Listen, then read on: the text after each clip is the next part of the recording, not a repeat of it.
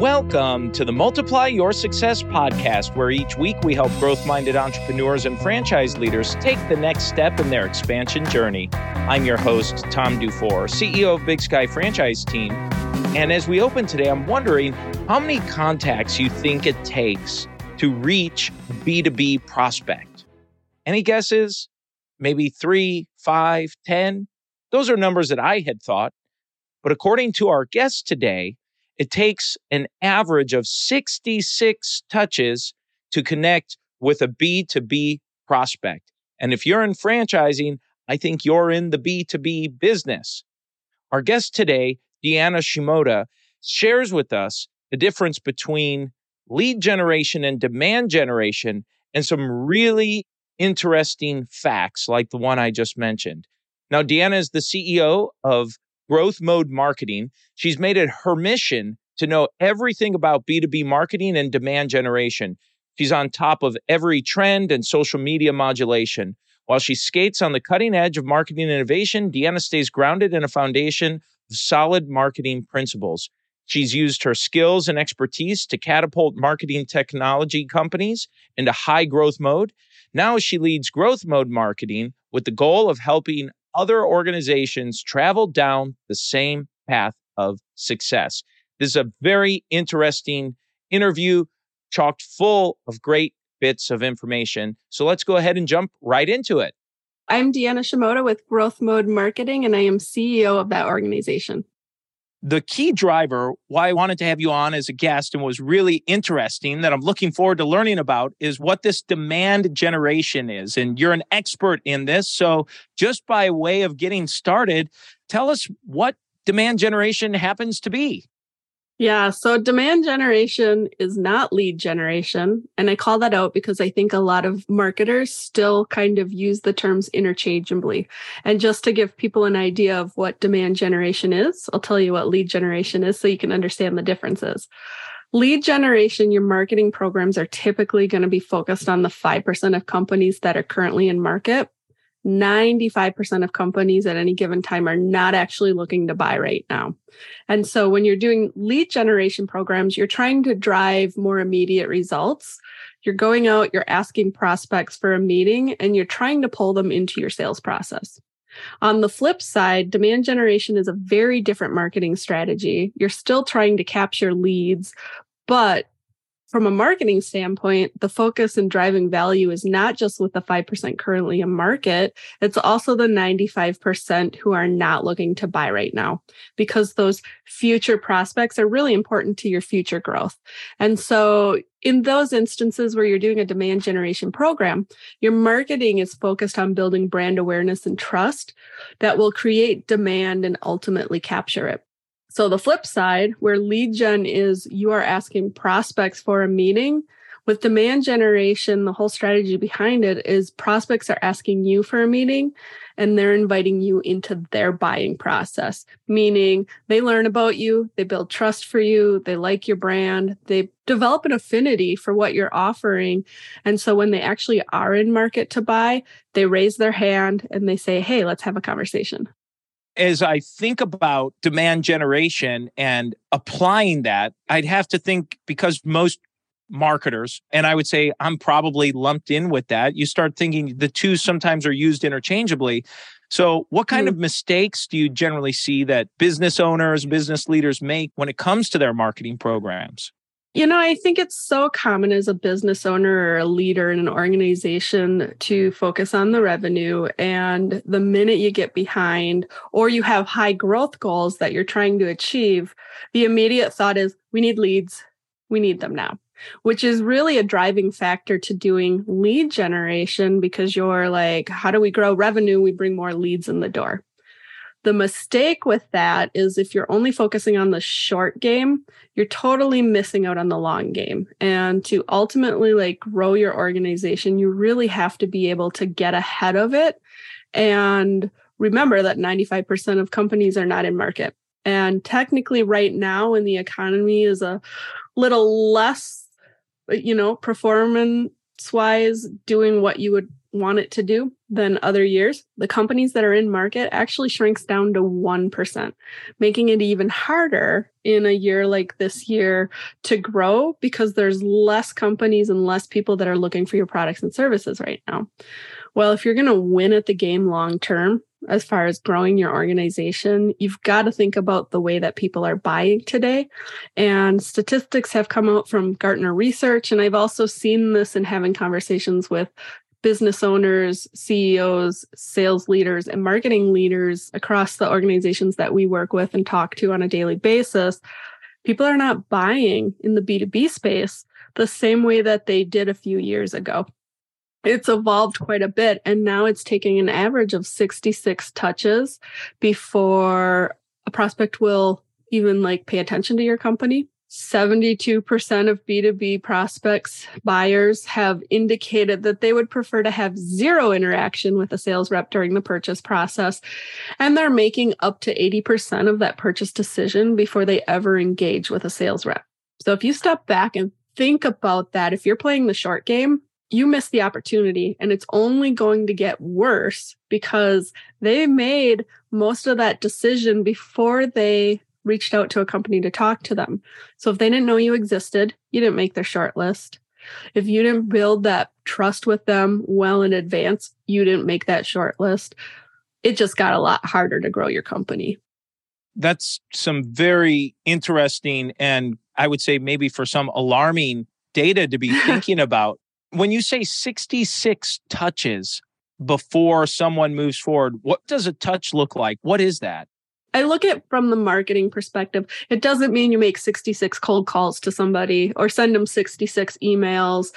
You've got to have, ongoing brand touches across an omni-channel approach. And what I mean by an omni-channel approach is you're looking at email, you're looking at digital ads, you're looking at podcasts, you're looking at LinkedIn, just all of the channels where you could potentially build brand awareness.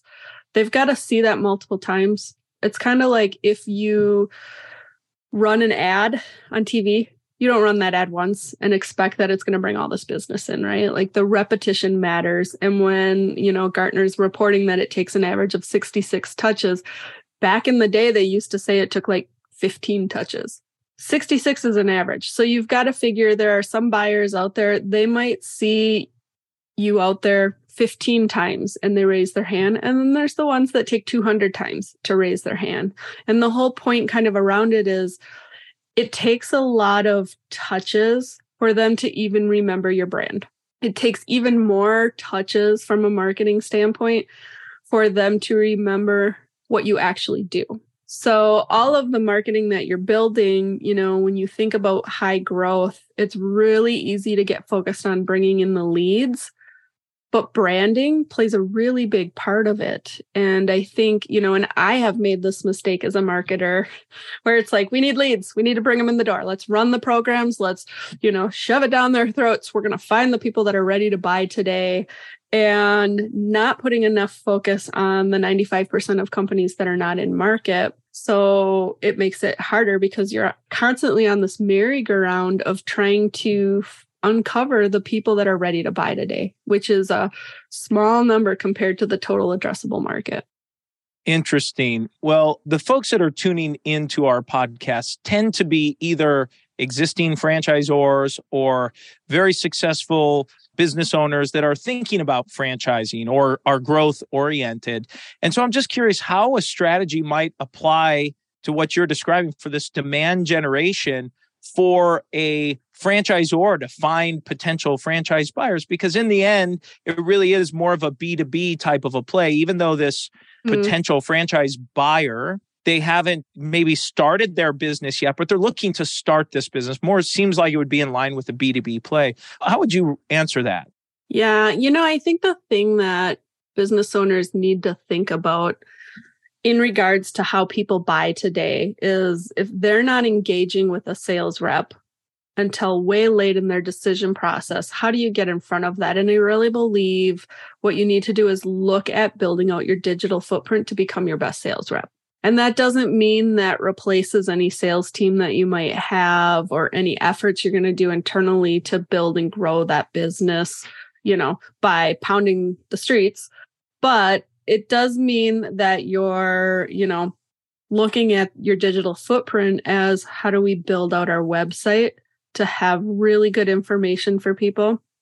How do we build out our own audience so that they're constantly consuming content that we're putting out there, and they're, you know, you're building that awareness, you're building that trust, and ultimately you're building that affinity. So basically, by the time they're in market, they're like, I really like company XYZ. I've been following them for quite a while. I know that's who I want to work with, right?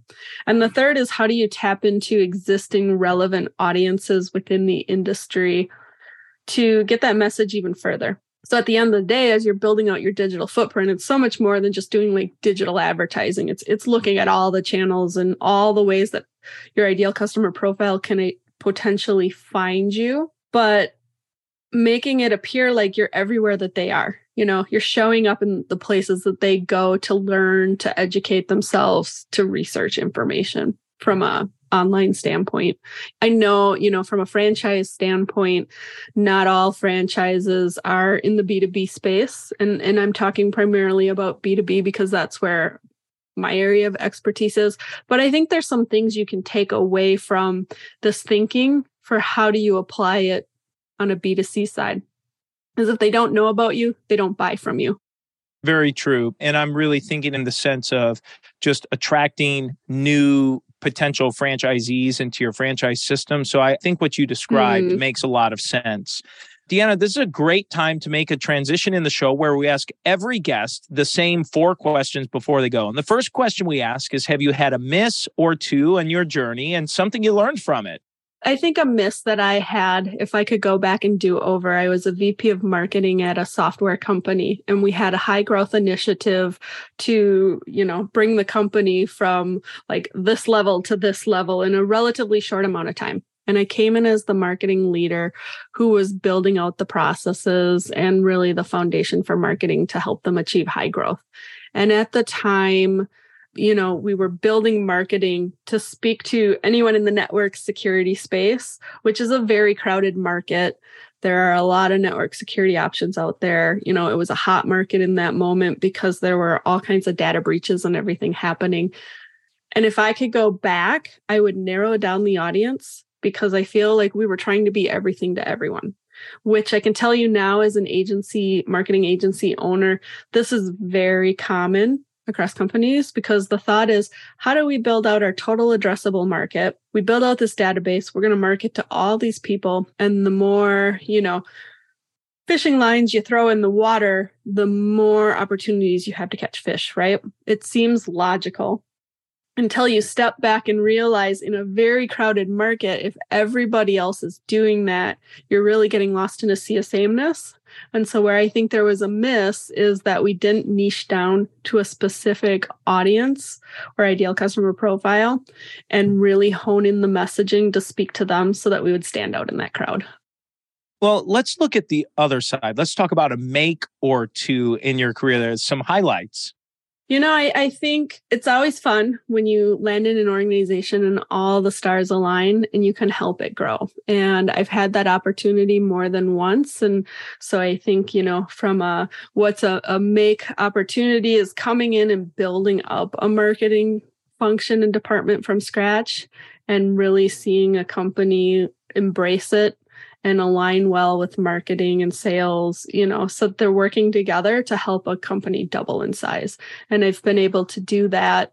It was a lot of heavy lifting and there were a lot of people involved that helped make it happen. But that was definitely an opportunity that I look back on. And I think there's so much that I learned in living that day to day that I was able to bring forward to the next companies that I worked with and ultimately to my clients today.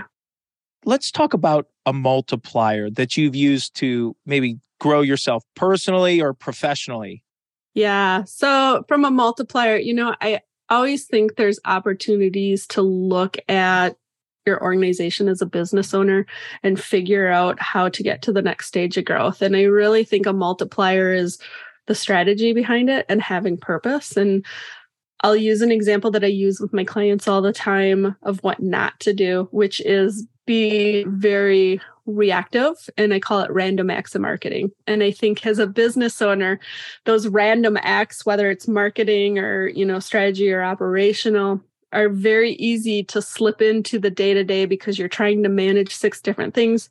You're trying to support your clients, make the business move forward, but you're trying to support that long-term vision too. You know, I think a multiplier is when you can really focus in on the strategy and remain focused on it to be able to put the right things in place that will move the needle and prioritize, like, here's the things that will 10x us versus here's the things that will 1x us, and knowing, you know, when to say no to things. Kind of like your previous answer where you were talking about having these multiple lines in the water, really narrowing that focus, right? Focusing on the things that actually matter instead of being all over the place, kind of a less is more kind of an idea you're talking about. And Deanna, the final question we ask every guest is, what does success mean to you?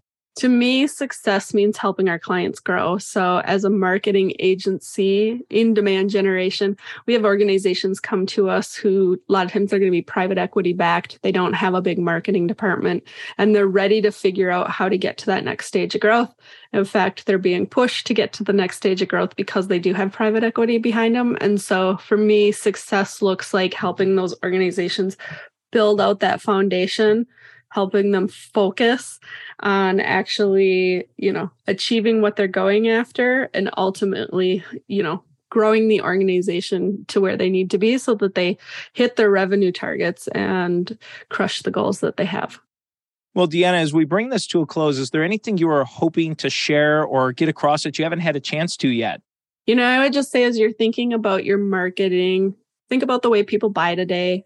Don't try to be everything to everyone. Build your strategy and stick to it, because part of the battle is being consistent with your marketing and getting it out there. And it's not typically going to be an overnight, all of a sudden the leads come in, but doing things consistently over time will pay off. And I often say lack of patience is a growth killer. So just keep that in mind as you're building things, like continue to invest and do the right things and the success will come. And Deanna, what's the best way for someone to follow up with you if they're interested in learning more, finding out more about your agency? How can they get in touch with you, or where can they go?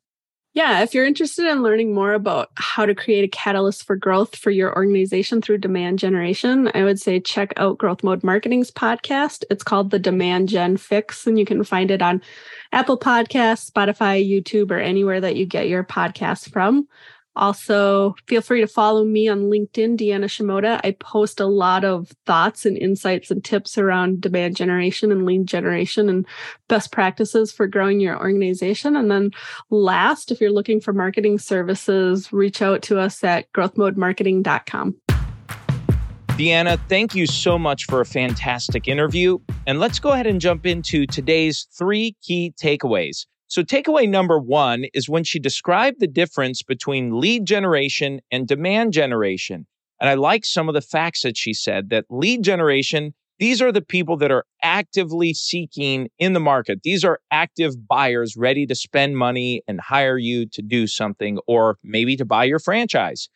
And she said that about 5% of all consumers out there are in this mode. So that means if you're spending on bringing leads in, you're going after the 5%. Demand generation is focused on the other 95% of people that are maybe not looking to buy right now, but they will be in the market at some point. And so with demand generation, she described that as prospects are asking you to come into their story. They're inviting you to come in. And it's a longer play, but it leads to a long-term success, according to Deanna. Takeaway number 2 is what I opened our podcast with when Deanna said that it takes 66 touches on average for customers to start paying attention to your company.